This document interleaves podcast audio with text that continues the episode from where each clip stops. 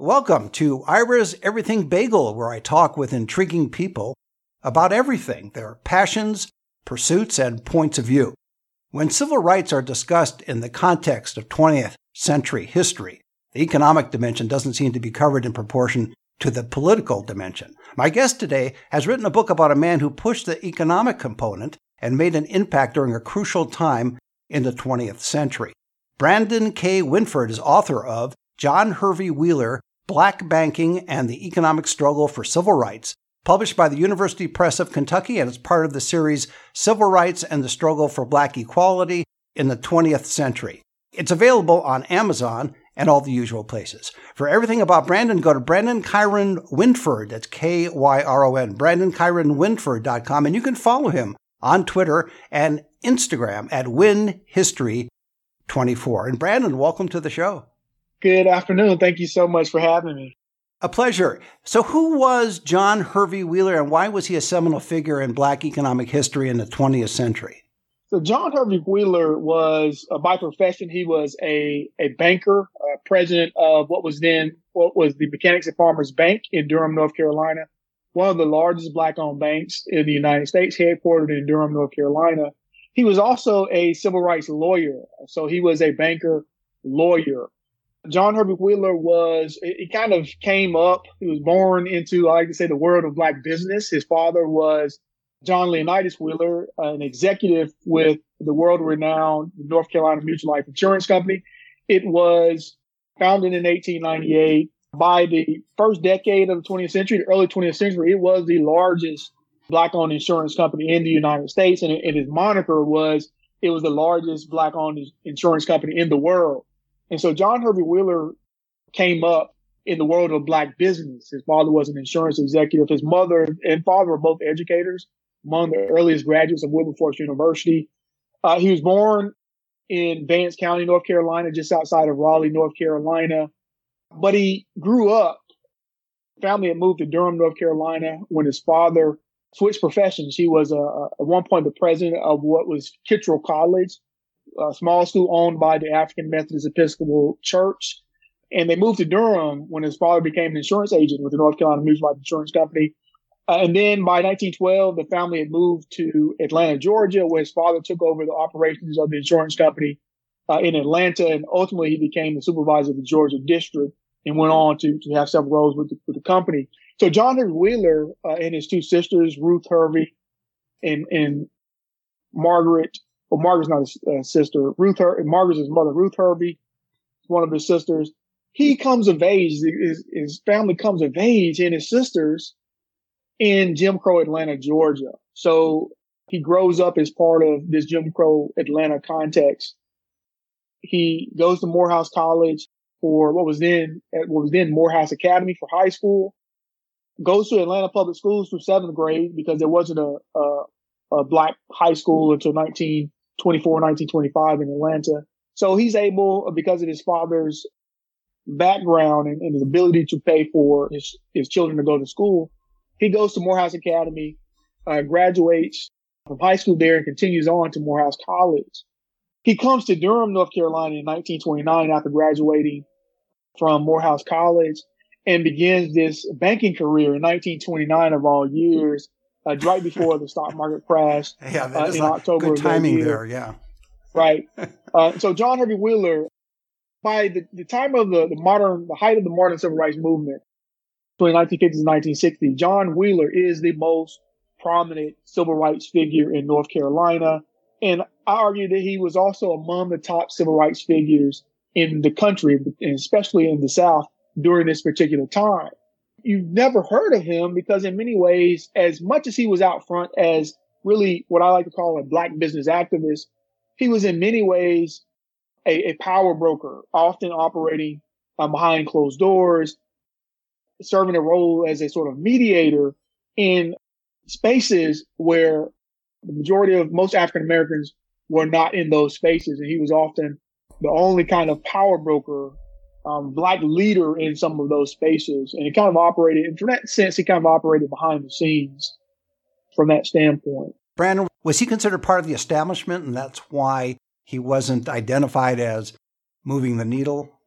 All right. Well, uh, during his during his uh, heyday, during his time, he was he was actually always considered in some ways ahead of his time. And it, it's, it's important for us to, what I've learned, it's important for us not to put those leaders in boxes. You know, we might call someone a moderate, a radical, um, but really have to sort of take someone on their own terms and, and really sort of come at them from that lens. And in that way, some of the decisions that may seem a little more uh, less risky, less bold, they may take those kinds of decisions. They make make some decisions that, that don't make sense for someone who might consider a little bit more moderate or something like that. And so we have to sort of really think outside of the box from that standpoint. Now, having said that, John Wheeler was, for the most part, yes, an establishment kind of person. He believed in institutions.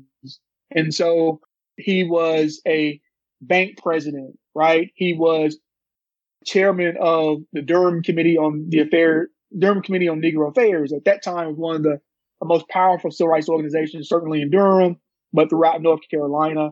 It came to have a significant voting bloc uh, among African Americans in Durham.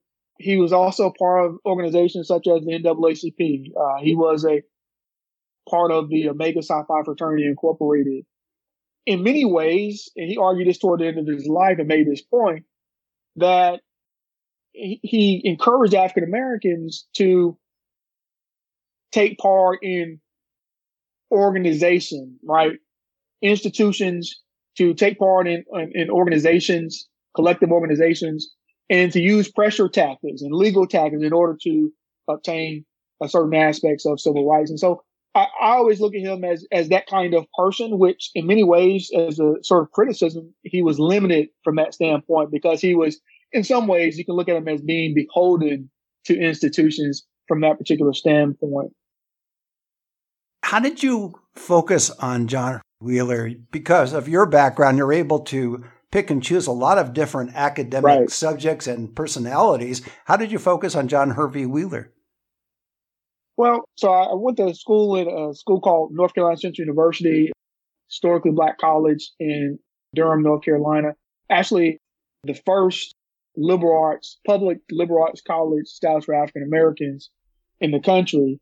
Uh, and so in my master's degree program, I had an opportunity to write an M A, a master's thesis on the Durham Committee on Negro Affairs, with John Hervey Wheeler headed between nineteen fifty-seven and nineteen seventy-eight. And so it's through that research in that organization that I ran across John Hervey Wheeler. And he struck me because not only was he chairman of the organization, but he had his hands literally in everything related to black life uh, in the state of North Carolina and the South, especially when it came to black economic life, uh, but more importantly, when it came to the fight for, for civil rights in North Carolina. And so uh, he he agitated for educational equality, public accommodations, voting rights for African Americans. Uh, and so he just struck me as a really influential and powerful figure. And these figures we're, we're so often uh, not privy to getting a sense of who these people are, because we're, when we think of civil rights, we're, we're more focused on some of the, some of the larger figures uh, that have become so germane to, to how we understand the civil rights movement. And so it struck me as a really sort of uh, really powerful person when it came to his influence, both politically from an educational standpoint, and then also as it relates to um, economics. And so I wanted to really explore his life, and I decided to do so if I ever got into a PhD program. Once I got into my PhD program, I um, ran across a huge collection of his materials. And for historians, you know, dealing with the, the primary materials, the archival material, and having a stash of archival material that you can work with is really important to being able to sort of write history and, and, and interpret and, and, and get people to think about history from a particular standpoint. And so um, that's really sort of how I got in, came, came across or was introduced, I, I would say, to John Hervey Wheeler. The primary material that you describe, is it at a point where it's digitized, or is it still basically paper and then you're having to go old school to do that research? Right. It's a really good question, because I started looking at, I uh, initially started looking at those papers in two thousand six. And at that time, they were not available to, to researchers. And so I had held conversations with the archivist, head archivist there, and they were able to do what they call fast-paced processing to put them into a position where someone who's just coming in and wanting to look at those materials to look at them pretty quickly without having to go through this lengthy process of pro- what they call processing the materials, getting them ready for researchers, putting them in archival folders, making sure there is what, what's called a finding aid, um, a sort of guide where you can identify certain materials. And so it was between two thousand six and two thousand sixteen before they were fully processed. And so even when I was initially doing research at the dissertation stage, I wasn't able to take photographs in terms of uh, using my, you know, we didn't really use smartphones for pictures then, but I wasn't able to use a digital camera. I wasn't able to even request photocopies of the material. So literally, I had to kind of go old school by just taking notes uh, as I was looking at the material. And I had to think really strategically about if there was a lot of material that I wanted, how to think about cross-referencing that material with another collection that I knew was available and accessible, and I could do all the things in terms of taking photographs and, and things of that nature.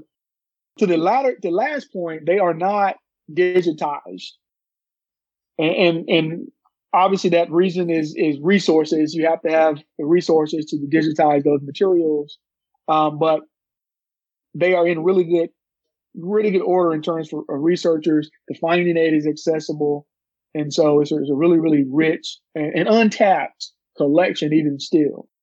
If it weren't for you, then they probably would have still been sitting there and not even moving along that processing belt.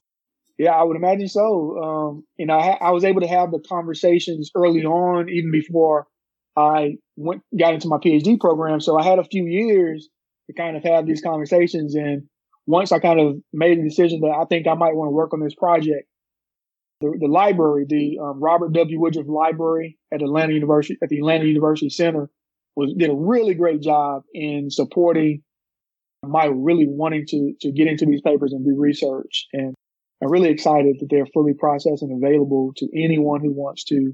And and once they allow one researcher, even at the early stages, to look at materials, then their policy is that they allow researchers, period, to to look into those. And so it wasn't like I had an exclusive lock on looking at those papers and nobody else could look at them. Yes, just, but you helped unlock the door. Oh, yeah, yeah, yeah. Oh, definitely. Most definitely. Did you find in the in the collection any oral histories, any recorded oral histories? No. Um, and, and as a matter of fact, most of the recordings that were actually in the materials were recordings of John John Wheeler, even as a college student, was a really uh, was a, was a violinist, well-trained violinist. And there are recordings of him playing the violin in, in an orchestra that that were not accessible because of the, the preservation issues and, and getting them, trying to get them to a point where you can copy them without fully destroying them was an issue. Uh, as a matter of fact, there in those materials, there were no oral histories. There were a few oral histories that I was able to find. At least really one really great oral history with John Everett Wheeler. Uh, there is um, a, a writer by the name of, of Robert Penn Warren, was the Nobel laureate, had and wrote what's his most one of his famous works, All the King's Men, and he did he wrote a book during the nineteen sixties where he did all these interviews with um, civil rights leaders and influential African Americans, and John Wheeler happened to be one of those interviewees. Uh, and basically the entire book is written basically using really, really creatively those oral histories. And so those oral histories are now available, um, initially uh, available at the University of Kentucky. And then they're, dig- they, they're digitized through Vanderbilt University, through the Robert Penn Warren Center at Vanderbilt University. And so leaders like uh, Malcolm X, Martin Luther King, Doctor Martin Luther King Junior, uh, and others, Uh, those oral histories are are available. Uh, and that was like I had done all this research, had looked at all these materials, and you you know you're doing you're doing research on this kind of contemporary figure, and you're kind of like, what does he sound like? And you're imagining so many things. And so, having done that research, and when I actually finally got an opportunity to hear him talk and, and be asked questions, that was that was a, a, a really significant moment for me in my research. Uh, and then at the University of North Carolina, um, John Wheeler was also a part of uh, North, an anti-poverty agency called the North Carolina Fund. And during that particular period, they have recordings from meeting minutes. Uh, then their oral histories with, not oral histories, but their re- live recorded meetings where you can kind of hear, hear them discuss different issues, and kind of, you kind of get to hear their voices, uh, things along those lines. But that's the only really sort of recorded interview that I was able to, to, to utilize that, that I was able to find with John Hervey Wheeler. In your research, did you think about somehow going to the records of the old bank or insurance company and see if maybe there were some recordings there of him in action as well? Yes. So the uh, the North Carolina Mutual Life Insurance Company, the company that his father was an executive for, and then John Hervey Wheeler uh, does uh, have some role uh, with the North Carolina Mutual. They, the company donated, or their their the company archives ended up at uh, Duke University. And so uh, another untapped um, historical resource is the North Carolina Mutual Life Insurance Company archives.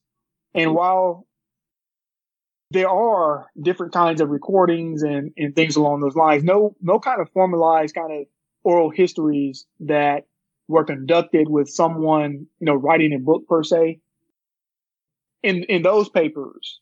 Uh, but you do, again, find, like I found um, the ground, the groundbreaking ceremony of the North Carolina Mutual Building, which they completed in nineteen sixty-six. John Wheeler gives us a, a speech, and it's a, it's not only a, a audio, but it's a video and with audio. And so I identified that in the collection. They were able to make a, a, a copy of it. And I, I have a digital copy. So I was able to not only just kind of hear his voice, but to kind of see him uh, give a speech. Uh, and, and I should go back and say that during, in the nineteen seventies, a scholar by the name of Robert E. Weir wrote a book called um, Black Business in the New South, A Social History of North Carolina Mutual Life Insurance Company. He conducted a lot of interviews with the executives from the North Carolina Mutual Life, other uh, African-American leaders in and around Durham, North Carolina. And those are available through the Southern Oral History Program at the University of North Carolina. So there are a lot of oral histories that are available.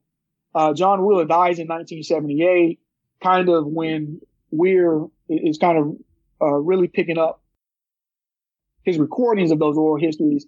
He had done some oral history with John Wheeler, but it was, you know, he took notes.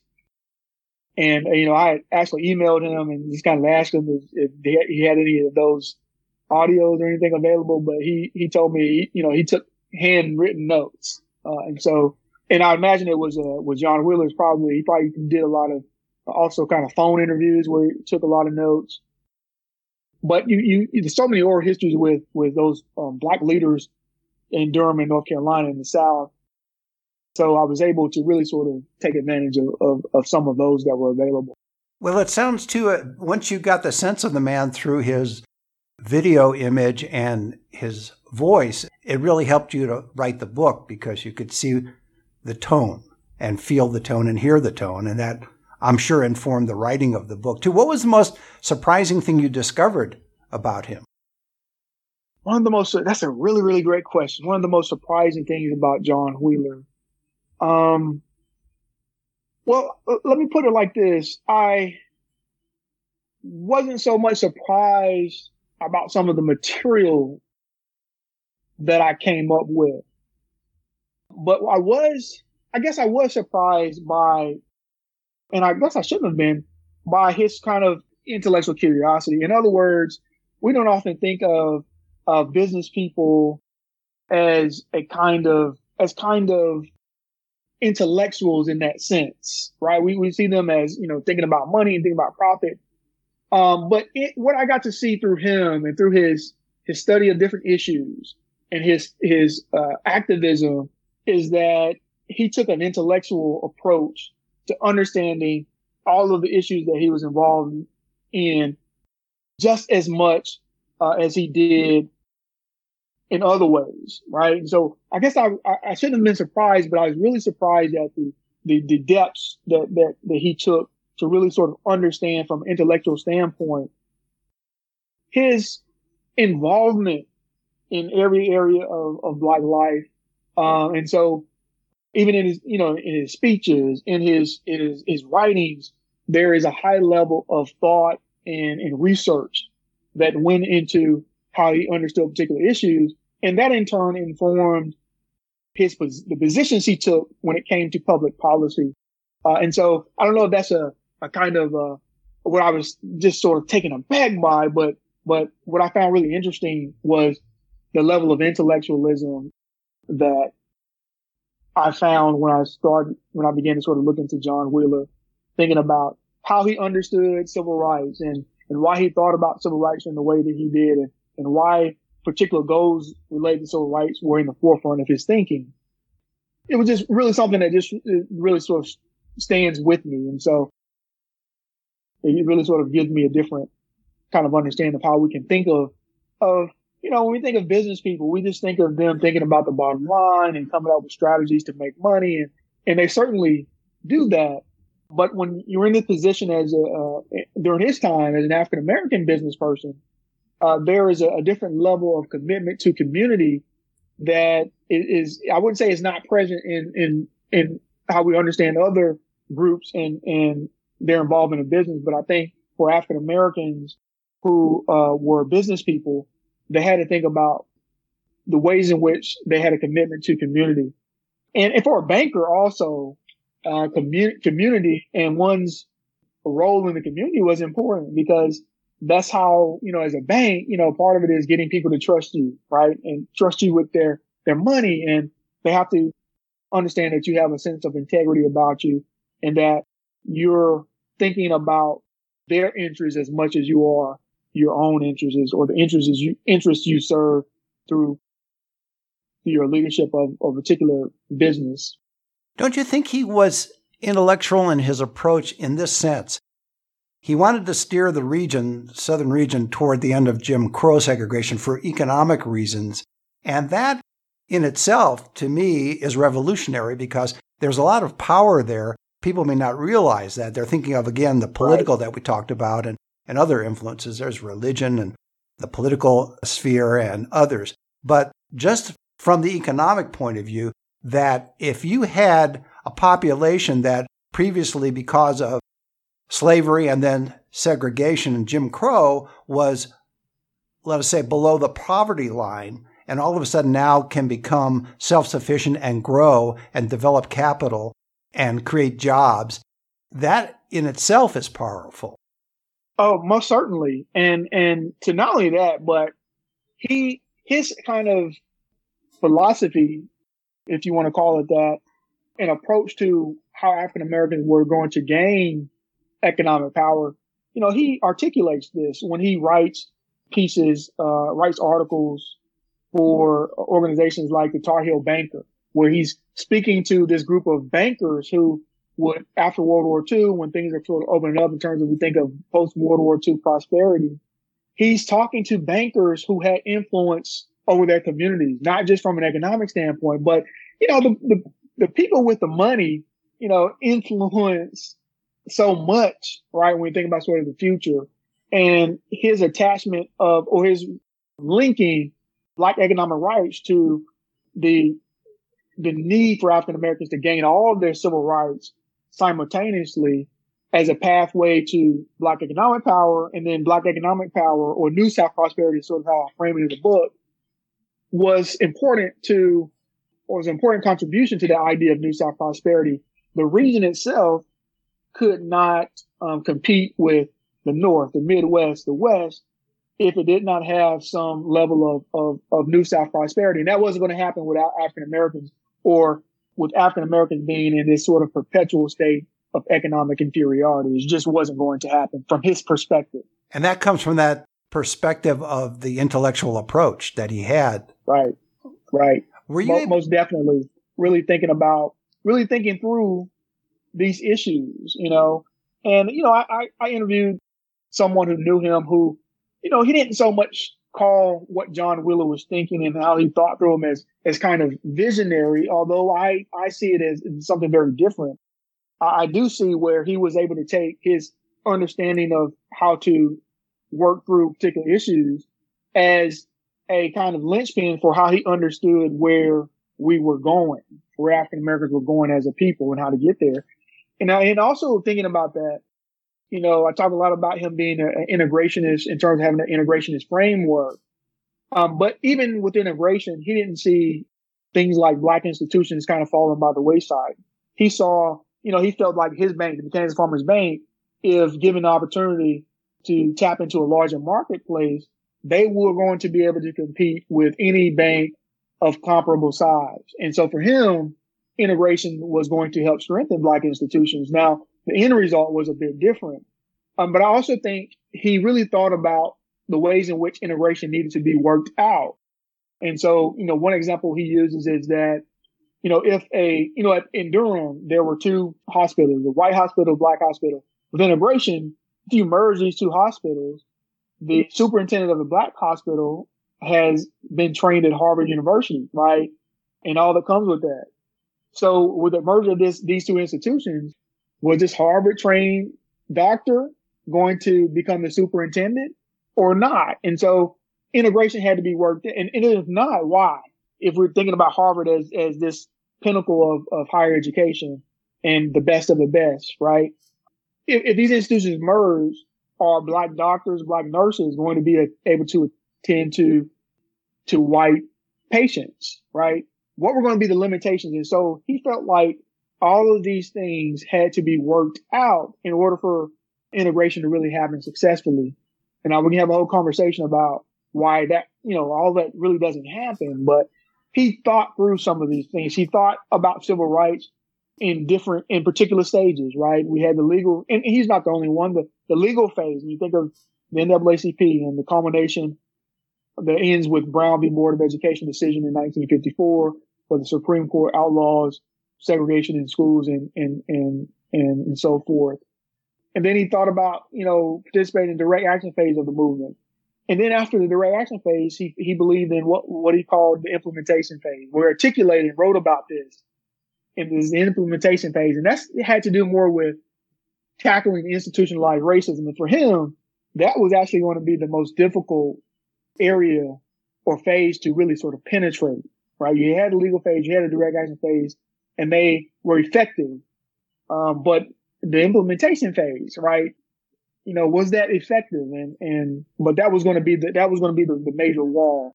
But that goes uh, back beyond to the sixties. That goes back to his, again, his intellectual curiosity and his right, thinking ahead. Right. And that's a great way to right. leave it. My guest has been Brandon K. Winford, author of John Hervey Wheeler, Black Banking and the Economic Struggle for Civil Rights, published by the University Press of Kentucky and part of the series Civil Rights and the Struggle for Black Equality in the twentieth Century. It's available on Amazon and all the usual places. And for everything about Brandon, go to brandon kyron winford dot com, and you can follow him on Twitter and Instagram at win history twenty-four. Brandon, thanks for being on the show.